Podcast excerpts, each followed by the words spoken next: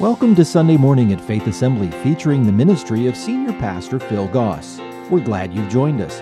Now, here's Pastor Goss. We're in this series that we've entitled Righteous Character. It's taken from Philippians chapter 1 verse 11 where it says, "May you always be filled with the fruit of your salvation, the righteous character produced in your life by Jesus Christ." For this will bring much glory and praise to God. Righteous character produces fruit. And so you and I are to be that type of Christian and that type of person. Now, we define character, it's there in your notes. It's the combination of attributes that determine your moral and ethical actions and reactions. It's who you are. That's the bottom line. Character is who you are. And we have looked at what kind of fruit should come out of that character over the past few weeks. We've talked about having the unwavering courage, the understanding that no matter what life brings my way, my faith, my hope, my love will endure through the very end. We talked about unfaltering conviction that in spite of the doubts and things that go on through our mind, we're still convinced that God's way is the way and God is right. And then we talked about untiring connection. One of the ways that we come about as Christians is we stay connected to God and to people, and that becomes a priority in our life. This morning, we're going to look at unflinching consecration. Unflinching consecration. Now, I've defined consecration for you, it's there in your notes dedicated, set apart for a high purpose, the service of God, holy. It's what the Bible talks about whenever you read it, and you read it in several places where it says He wants you to serve God with a whole heart, or with all your heart. In other words, He wants you totally committed to Him. He wants all of you, not a part of you, not a little bit of you, not most of you. He wants all of you. So we're going to look at that this morning because how do we do that, and what does that look like? I believe Romans chapter 12, verses 1 and 2 are some of the great verses in the Bible. And they give us a clue to how you and I can have this type of consecration. Romans chapter 12, verse 1. So, dear brothers and sisters, I plead with you give your bodies to God because of all he has done for you. Let them be a living and holy sacrifice, the kind that he will find acceptable. This is truly the way to worship him. Don't copy the behaviors and customs of this world. Let God transform you into a new person by changing the way you think. Then you'll learn to know God's will for you, which is good and pleasing and perfect. So, this is what Jesus desires for all of us a heart change, a life change, a mind change. He wants to move us from where we are and where we are at this moment to a greater intimacy with Him. To move you from being converted to being consecrated. Okay? I am a Christian. Now, I got to work at giving it all to God. That He is my life, my all, everything that I want. And so here's where we begin. He begins with consecrated to sacrificial worship. Now, here's what sacrificial means it will cost you something. You will have to lay down your life. We die to ourselves so that we can live for God. Your greatest barrier to giving you all to God is you, is me.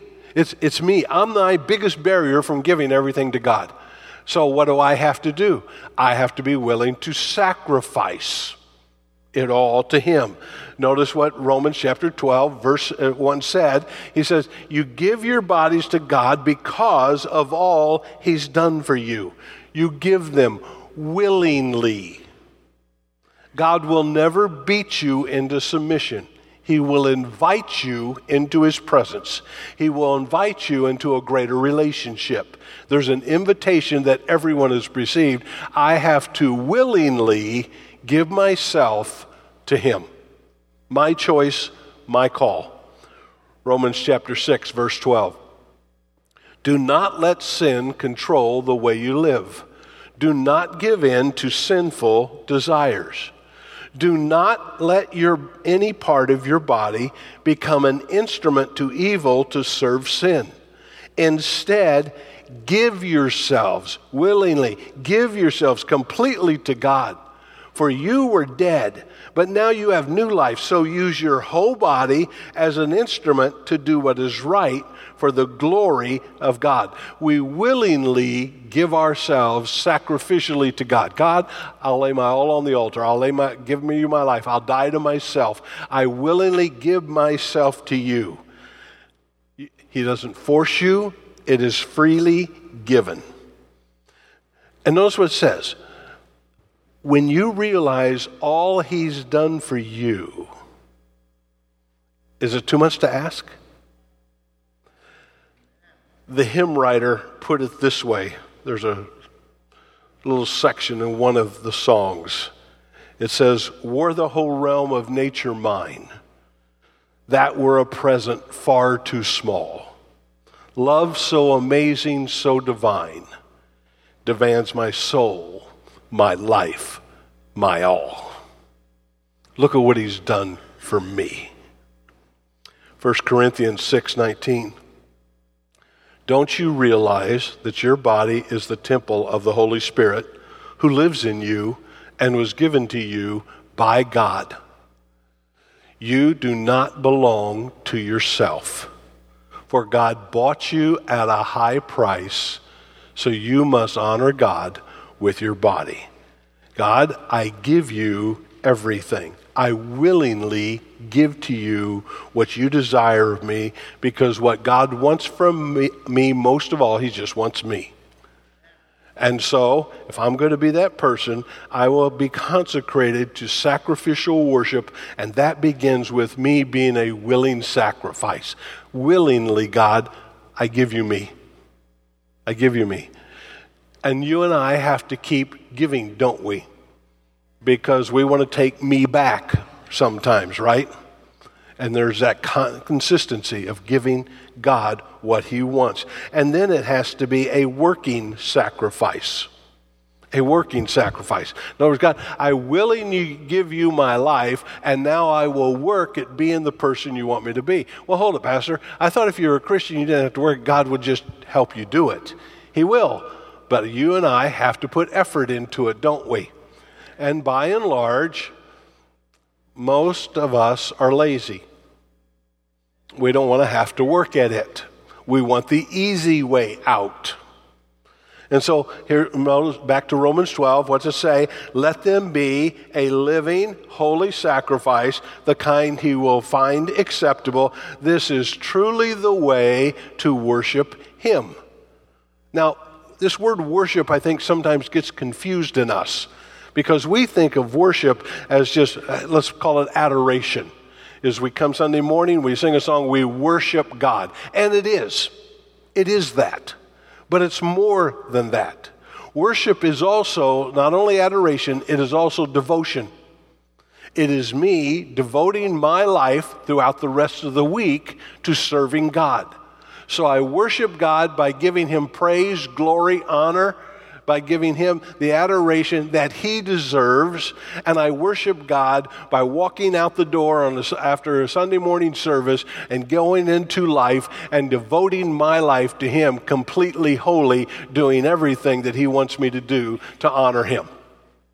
That's a willing sacrifice. That's the way we worship God.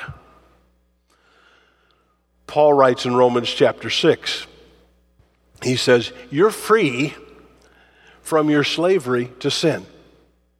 You have become slaves to righteous living. So, either way, I'm going to serve somebody, as Bob Dylan said.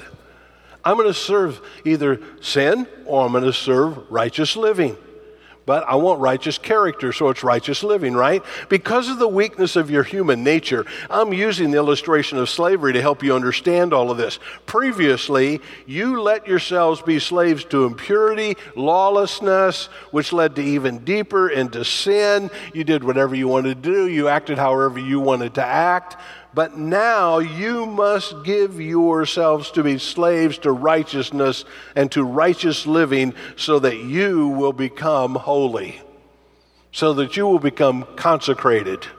So you gave yourself to doing whatever you wanted to do. It was the easy way, it's the easy road. You don't have to do anything to live a life of sin.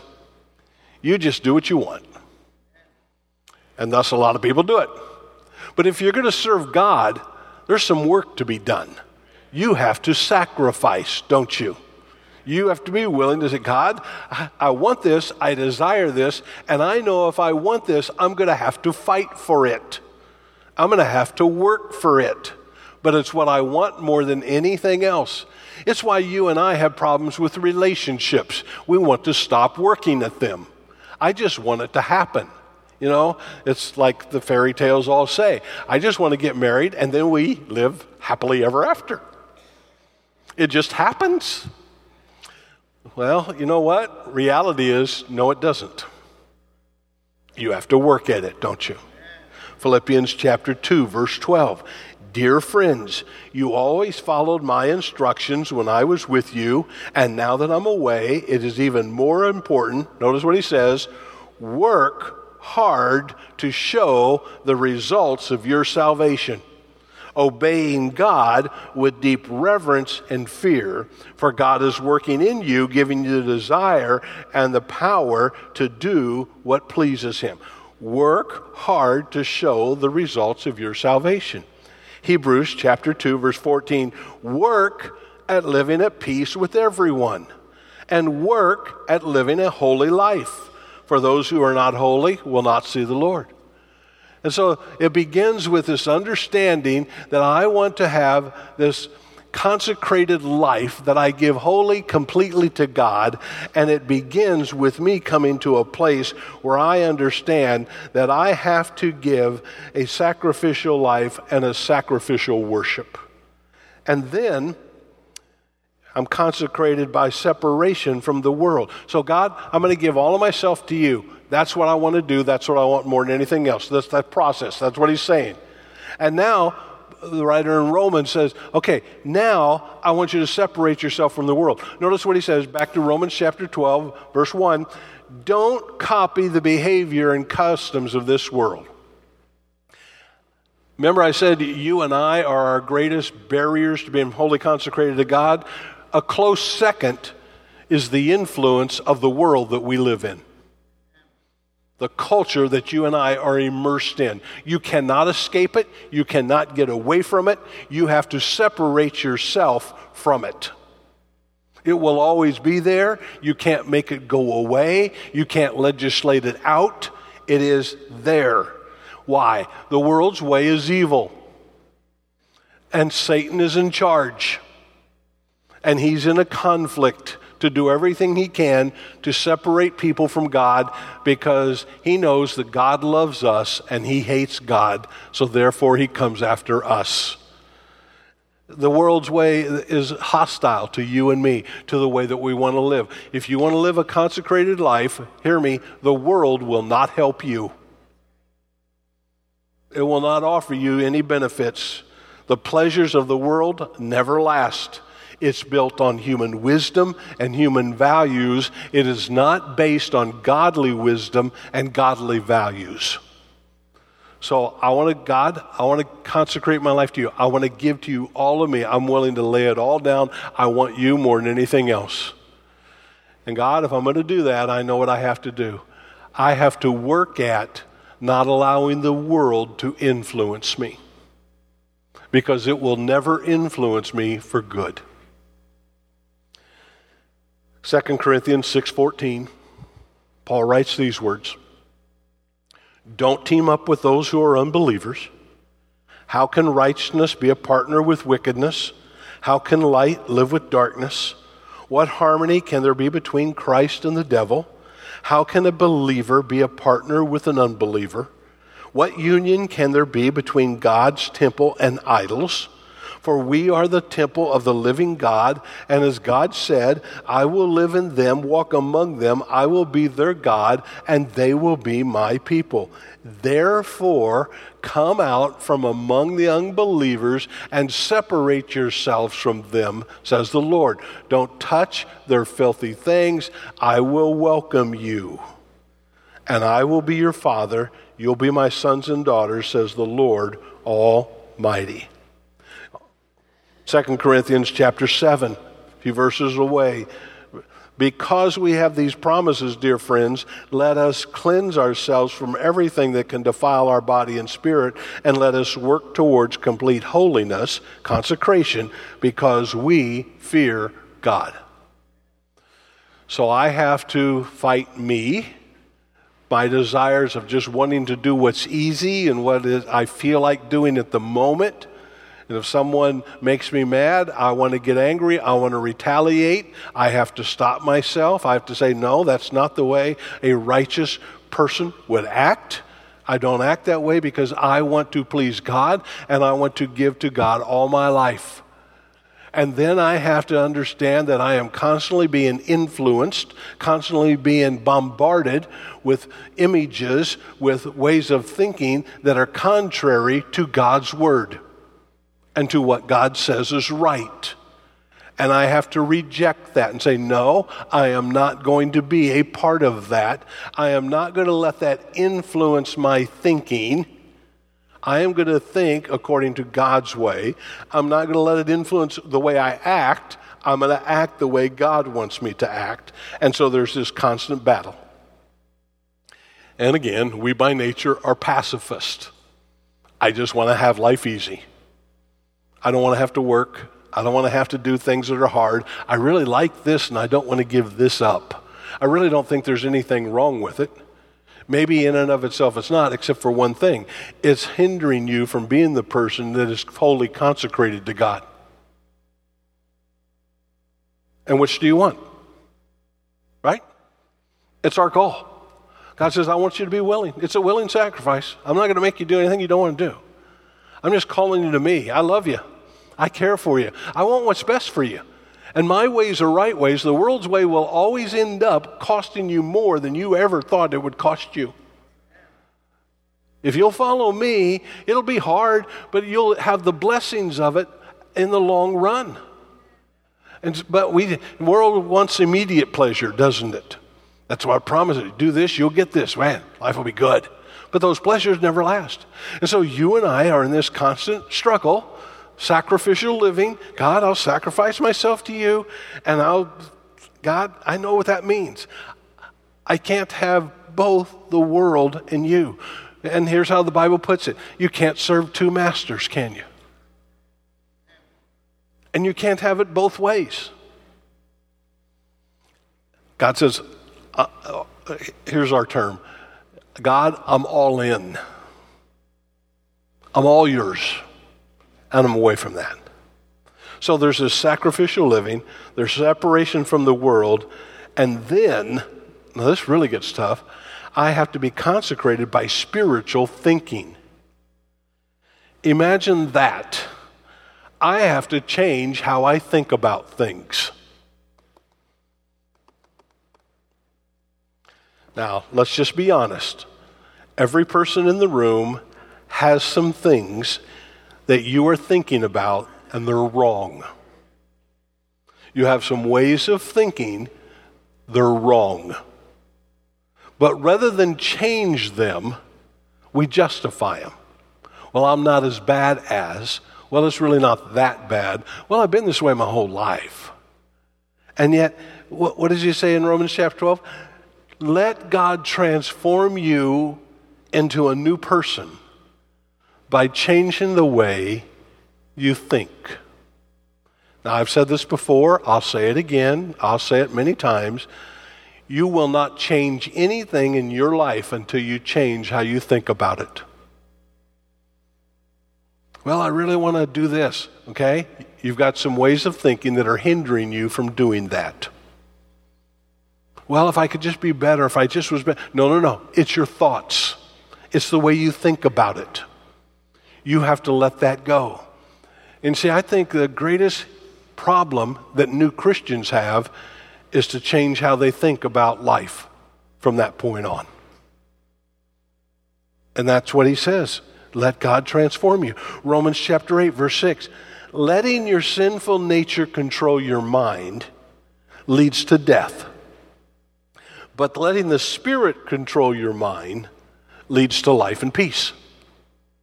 Who's going to control how you think? Ephesians 4:17 with the Lord's authority I say this live no longer as the Gentiles do for they're hopelessly confused. And Gentiles by the way in this context is the ungodly. Their minds are full of darkness. They wander far from the life God gives because they've closed their minds.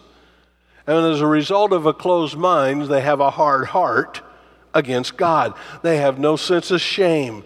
They live for lustful pleasure and they eagerly practice every kind of impurity. That isn't what you learned about Christ. And since you have heard about Jesus and have learned the truth that comes from him, throw off your old sinful nature, your former way of life, which is corrupted by lust and deception. Instead, let the Spirit renew your thoughts and then he tacks on this little thing your attitudes.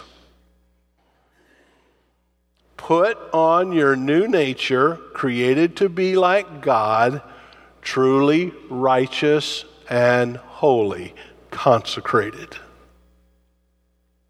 So that you and I come to the place where we recognize God, I've been thinking about some things wrong.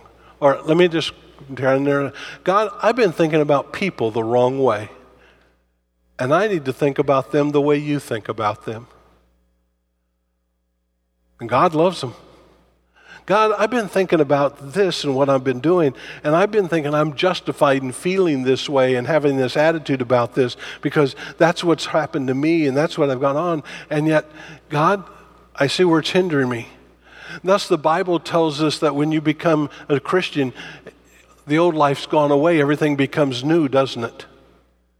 But do you understand if you keep thinking the way you've always thought, it doesn't become new? It's just you trying to fit a round peg in a square hole. And you have to come to that place where you're saying, God, I will consecrate my mind to you, and I will start thinking spiritually rather than carnally.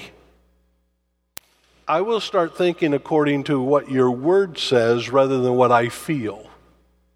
I will start thinking about scriptural principles, spiritual principles, the Holy Spirit being in control of me, than I will what other people say who are ungodly.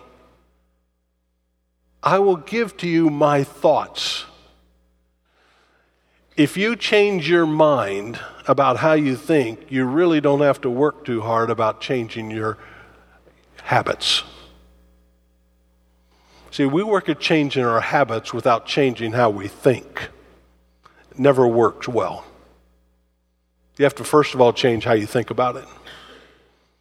And then it's easier to change the habits that you got to get rid of. And so the writer says, look, let God transform you into a new person. Notice, let Him be willing, let Him do it, changing the way you think sacrificial living, giving a sacrifice, giving Him everything that I have, consecrated from the world, set it apart, knowing I'm not a part of that, and then changing my life by changing how I think about life according to what Scripture teaches me. And then I get to be consecrated with a satisfaction in God's will. Now, notice what he says. He says, if you'll do that, if you'll allow God to help you in that, Here's, here's what will happen. Notice how he ends verse 2. He says, Then you will learn to know God's will for you, which is good, pleasing, perfect. See, when you change your mind about how you think about things, it's easier for you to discern the will of God. But if you're still thinking according to your old habits and your old ways, the way you've always thought, it's hard to know the will of God because your mind gets in the way. And so he says, if you'll do that, then it'll be easier to know what God wants you to do. And if you do what God wants you to do, he says, here's what I know God's will is good it's useful, it's beneficial, it's joyful, it's pleasing, it's good, it's welcomed, and it's perfect. There aren't many things in life that are perfect, but God's will is perfect, without error. It brings to you everything that you've ever hoped of and ever dreamed for. It has the result of bringing into your life the joy, the peace that you long for and want more than anything else.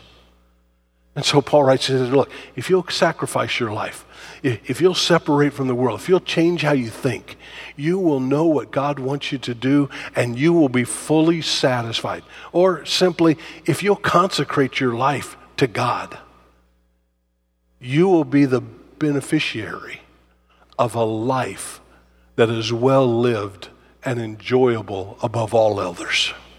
Now, you see, we think if I give it all to God, I'm going to get ripped off. That's what the world tries to make you think. That's what your mind tries to say. If you give it all to God, you'll become this weird person, this fanatic, and, and you'll, you won't have any fun in life. You won't be able to enjoy anything. And yet, I believe a Christian should be the happiest person on the world, the most joyful person around. Psalm chapter 19, verse 7. Here's how the psalmist saw this. The instructions of the Lord are perfect, reviving the soul. The desi- decrees of the Lord are trustworthy, making wise the simple.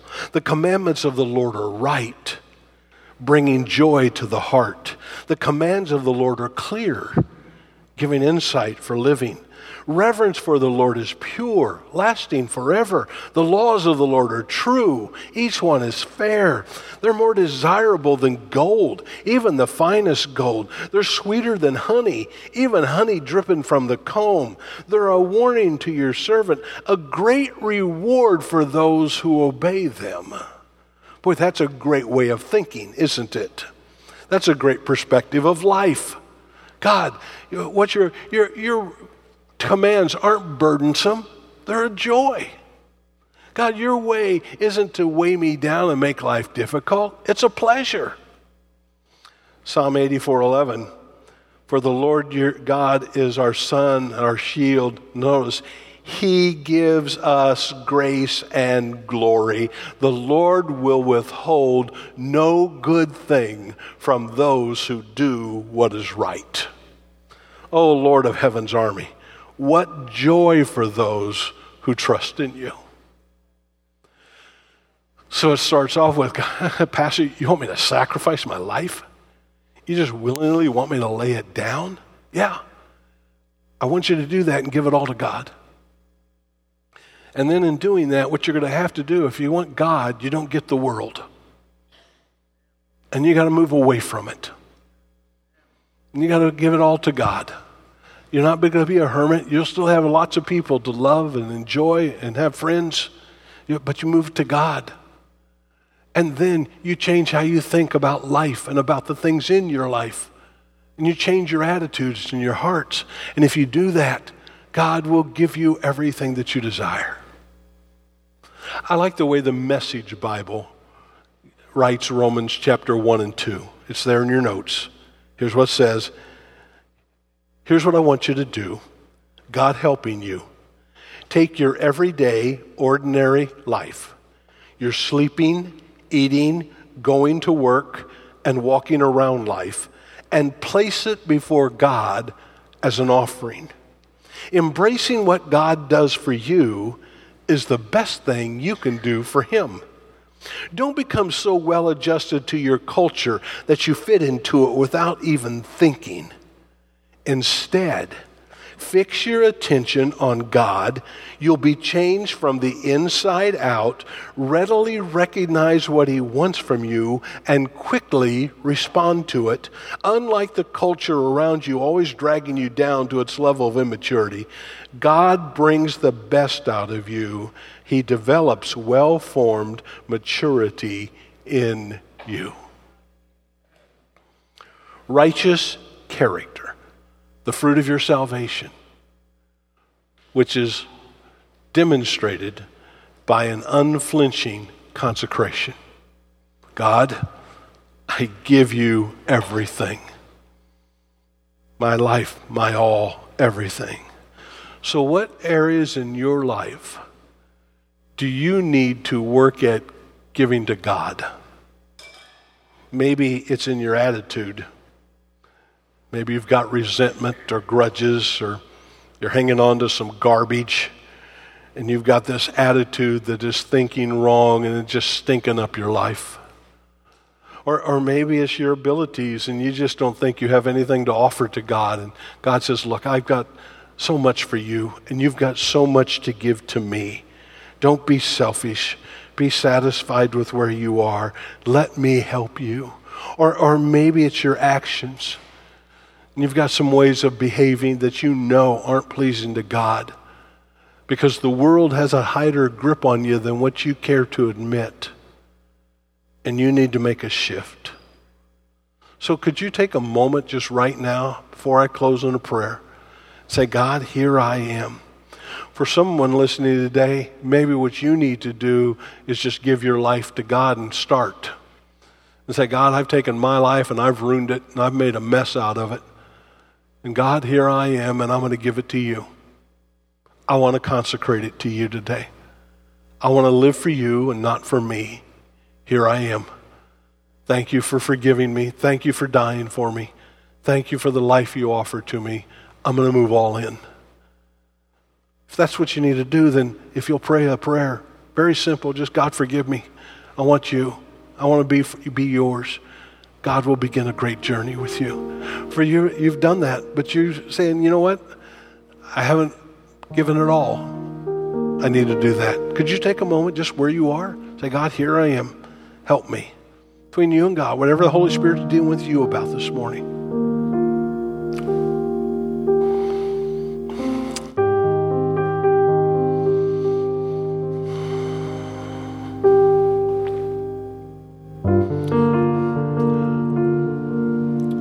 God, you've done everything for us.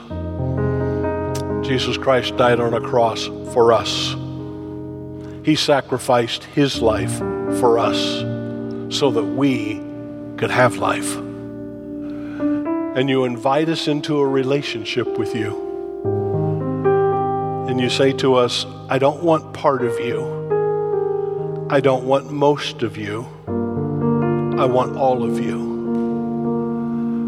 It's the only way that you can work in us is if we give you our all and bring about the life that you have for us. And so, Lord, would you help us to willingly come to a place where we say, Lord, I'm yours. I lay it all down. I worship you with my life. I give it to you.